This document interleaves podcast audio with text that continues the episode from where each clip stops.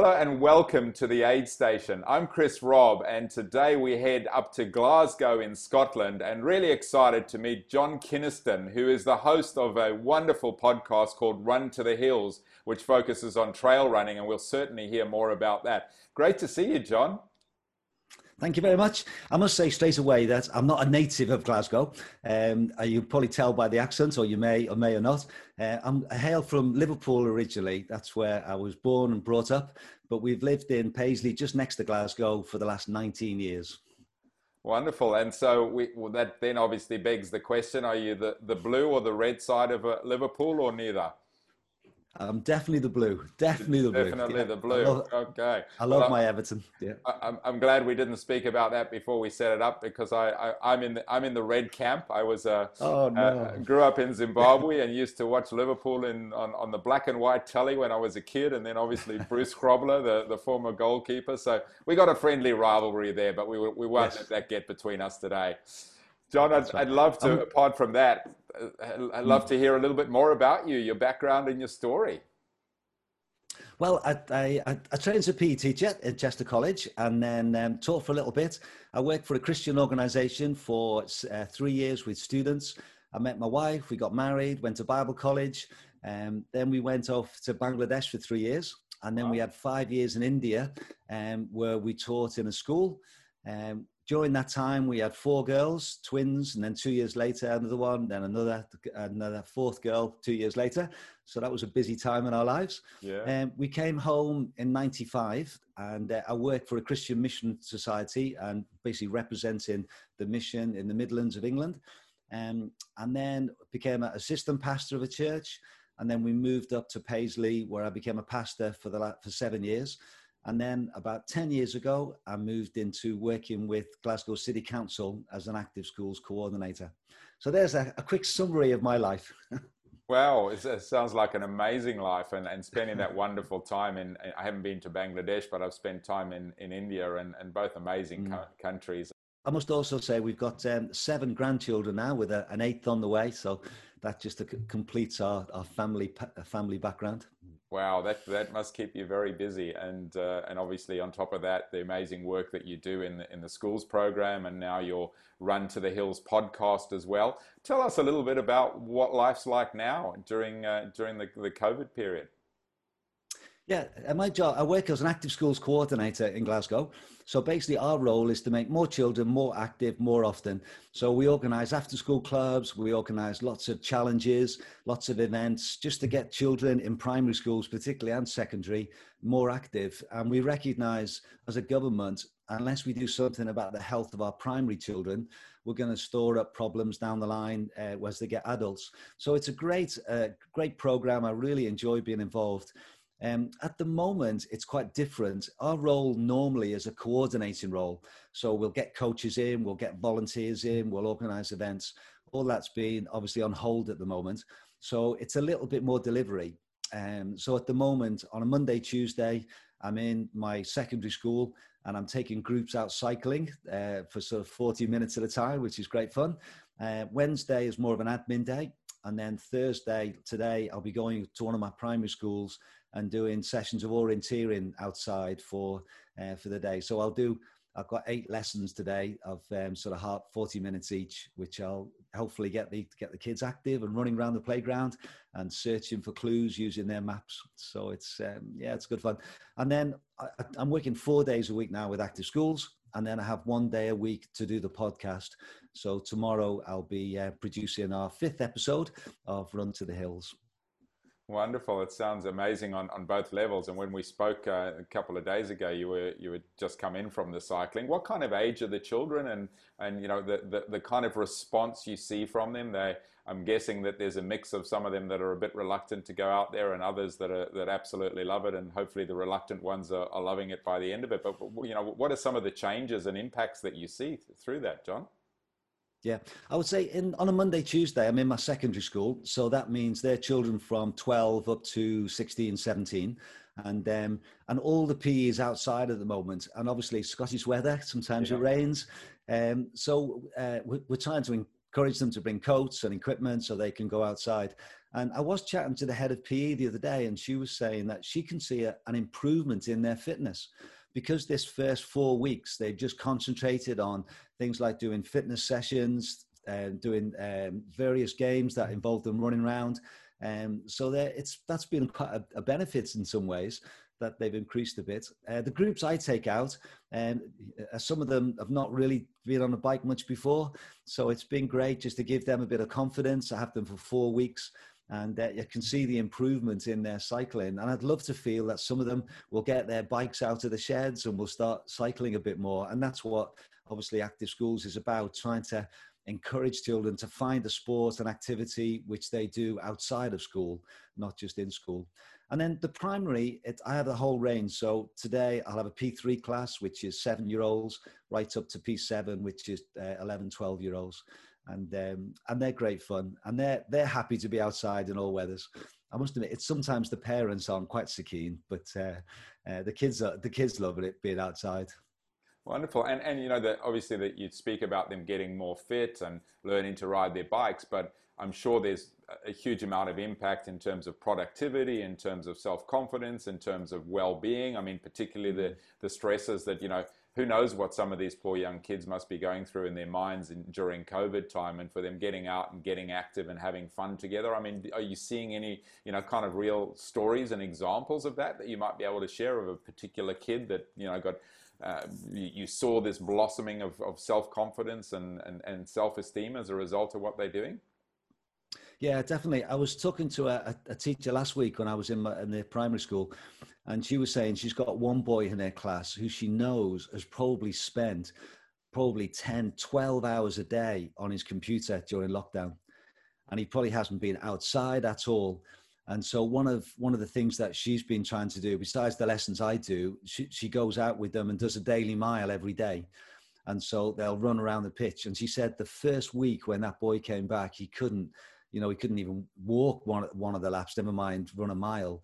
But as the weeks have gone on, the days have gone on, she can see the, the improvement. And I think that will be replicated throughout the city, throughout the country. You know, I think sadly, there were uh, there were some some families that the kids just never got out at all. Mm. Um, there's other great examples of families doing lots of activities with their kids, obviously. Um, but the ones that we're concerned about is the ones that probably haven't been out and done much exercise at all. And so to get them in back in school and to get them moving again is obviously going to be a real benefit. Yeah, wonderful, wonderful to see. I'm always interested on these uh, these interviews to to hear some of the challenges uh, during the, the last few you know months. Uh, obviously, lockdowns coming and going and so on. But what are some of the challenges that, that you've faced? Uh, you know, both in your job and, and, and maybe personally. I know your your daughters are mostly grown up now and all around the world with the grandchildren, and one of them in my backyard here in Bali. But uh, you know, in, any challenges in terms of being locked up at home and you know other things that were were hard hard to deal with or things that you learned about yourself during the period of time? Yeah, I, think personally we felt quite fortunate, really. Both my wife and myself have got salary positions, so you know financially things were, were okay. We live on on the edge of a quite a nice area to run, and um, so from where I live, I can go out the door, and within a mile, I'm up on what's called the Gleniffer Braes, and I can I can do a 20 mile loop quite comfortably up there. So personally, I, I was able to keep running and keep involved in things. Um, I, I, think work-wise, I think that the real the real challenge has been just um, sort of doing what we normally do, and that's that's been quite hard. Um, so when when lockdown started, we were obviously working from home and we tried to do some things that the, the children could do. So we did a, a lockdown olympics and uh, I, I, really love making little videos. So we, we had nine events and we made a little five minute video of how to how to do it and examples of what to do and we had quite a few thousand children taking part in that over the summer, and um, just trying to get them again more active. So I think the the challenge is we're just trying to do things a bit differently now. Um, and how long this is going to last, we don't know. So we're just trying to think of different things. We have a big event called the, the Great Scottish Run, which is a half marathon uh, and a 10k, and we have a schools run normally on the Friday before the weekend, which is normally would have been on the second of October And um, so that would have been, we have about 3,000 children coming in, diff- in different groups and they do a 2K run and then they have half an hour of come and try different sports. And it's a, big flagship program of ours. And obviously that's been cancelled. But what we've just launched actually is, um, is a virtual Great Scottish Run. So we're encouraging classes as a class to run the West Highland Way virtually, which is 96 miles. So we've just signed up. We've got um, 466 classes from 88 schools that have signed up, which we reckon is over eight and a half thousand pupils. And each of them hopefully will run at least three miles. Because if you've got a class of 25, then you each need to run around about three or four miles each to complete the, the 96 miles. And in fact, one of your guests, Benji Bosanti, yeah. who was one of my colleagues here, uh, Benji is providing all the, um, uh, the website for us. So the schools will have a virtual map. So they'll be able to see where they are on that virtual map as they make their way from Milngavie to Fort William. So that's been something which has been really encouraging how many classes have signed up and those teachers are, are going to have an incentive to encourage their class to run uh, over these. It starts on the 21st of September, and they've got two weeks to complete it. What a wonderful story! I was on a call with Benji incidentally this morning, mm. and, uh, and and he was sharing that. And you know, again, it's it's wonderful how the the industry's changed, how we're getting more people coming into it. Those that uh, uh, you know mm. are, are, missing out are finding ways to do it. You were even sharing that you know you were interviewing last night uh, you know, there's uh, tell us about. I think you said the, the, the four different hundred mile races that you you were interviewing the winners on the podcast, and the challenge is that you know the, these people are, are running these these races in a really condensed period of time, and you know everyone's desperate to get out there and do the activities, yeah. but it presents challenges. Talk to us a little bit about your show and what you do on the on the show and who you've been interviewing. Yeah, over the last eight years, I've done a podcast for the West Highland Way, um, and I've really enjoyed doing that. And then during lockdown, I started doing some live interviews with key ultra runners and race directors to keep the community together. And I started thinking, I wonder if I could do this more regularly as a like a weekly show that would highlight a race that's just happened. And so I was thinking of doing this myself. And then a guy called uh, uh, Tim Taylor from Chia Charge. They make um, flapjacks using chia seeds. And Tim asked me would I take over the podcast that they'd started called Run to the Hills. Um, so I started that with a, a co-host, Edwina Sutton, which this is our fifth episode tomorrow. And uh, basically, we look at a, a, race that's just happened. So this episode that will go out tomorrow is about the Thames Path 100, and that's part of the Centurion races down south of England. And they have four races, and normally those 400 mile races are spread out over maybe five or six months. But because the ones in April and June were all cancelled, they put them all together in this, this period of time in the autumn. So basically, there's four races within 13 weeks. And I think there was about 30 people who signed up to do all four. And after two races, it's down to, I think it's about 17. Because um, already, yeah, people have dropped out because it's such a tough challenge to run 100 miles. Four weeks later, another 100. Four weeks, five weeks later, another one and then one more four weeks later. So I, I interviewed two guys who, who were doing the Grand Slam, and it was really interesting because um, the, the first the first race they did, they were within two two hours of each other. One was 26 hours, one was about 24. And then the second race, one just gone, one was nine, just over 19 hours, and the other one was 26 and a bit. And I asked them what they did in between. And one of them did very little. They recovered, they had a week off, they did minimal amount, and then went, you know, a little taper, and then went into the race. The other one is on a streak of, of eight years of running every single day. So he carried on running every day. And he, um, and he did 280 miles between the two races. So, Rob, let me ask you a question. Okay, which do you think was the faster in the second race? The one who who spent time recovering or the one who kept running every day? I, I would probably, my gut would tell me the one who had a break, but you're probably going to tell me it was the one that kept running every day. Yeah, it was amazing. It was really yeah. interesting to talk to yeah. them because it was the guy who is on a run streak and he just carried on. And he said because he's used to running every day, yeah. he recovers really quickly. quickly. And so he actually he actually had a, a three and a half hour PB on his on that on that race that's just gone on. So was, yeah, I, I, love it. And so on the podcast, what I try to do is get the winners. So we had the male and the female winner, and that was fascinating, chatting to them about their their race and how it went, but also to get people down the field as well. So it's not just about the elite runners, the podcast, yeah. and we try and sort of highlight um, different things. We get different people on. Um, we also do some live interviews. I did my first one on Tuesday with a guy called Donnie Campbell, a Scottish runner, and he's just completed all the Munros, all 282 in one go. Took him just under 32 days. He broke the record by seven days. And, uh, and not just going up and down all the Munros, but you've got to cycle and kayak between them. So he was a guest on Tuesday.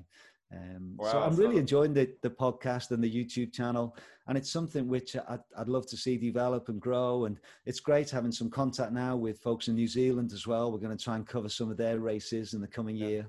Um, so maybe it'll be global and not just the UK.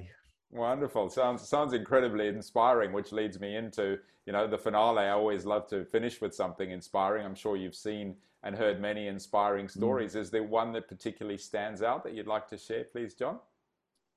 Well, I'm, i must admit that that's the one that's most on my mind at the moment. Having just interviewed Donnie, and I think that does inspire me because this this was a challenge that is a record that has stood for ten years, and it looked as though it was very difficult to beat. And Donnie set himself a really high standard, and he had a tracker. So every day I was on there three or four times a day, seeing where he was and how he was doing. Yeah, there's one Munro, Ben Ben Lomond, which is quite close to us, only an hour away. So he was there on the Saturday. So we went over, climbed up, and we were on the top as Donnie came up, and I did a little interview with him for five minutes on the top of Ben Lomond.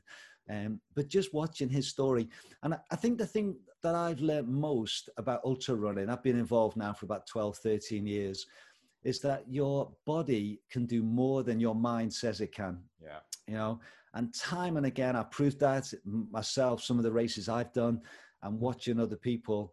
And, uh, you, you know, you think you've reached your limit. You think your body can't go another step and then some you have something to eat you have a little rest someone says something to you that might just inspire you and you get going and you discover that you can do more yeah. And that's what I just love about endurance and for me, ultra running is you just don't know where the where the limit is yeah. because you find you think you get there. And like Donnie, when I was interviewing him, he said that after about 17 days, he really started struggling because he was two and a half weeks in, but he was not even halfway. And there was this every big, big days, day after day and he just found Groundhog Day, and he just thought, "Can I do this? What's the point of it? You know, does it really matter?" But he, he did, and he got through. And the amazing thing was, the last two days, the last 48 hours, he didn't sleep. He went right through two nights to finish inside the inside 32 record. days. Wow. Yeah.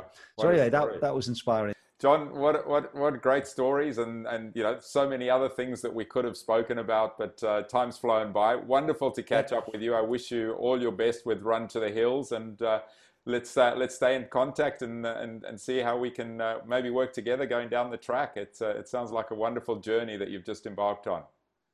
Yep, and I'd love to have Thanks. you on our show, so we'll we'll arrange that as well. That'd be wonderful. I'd love to. Thank you so much. Yeah.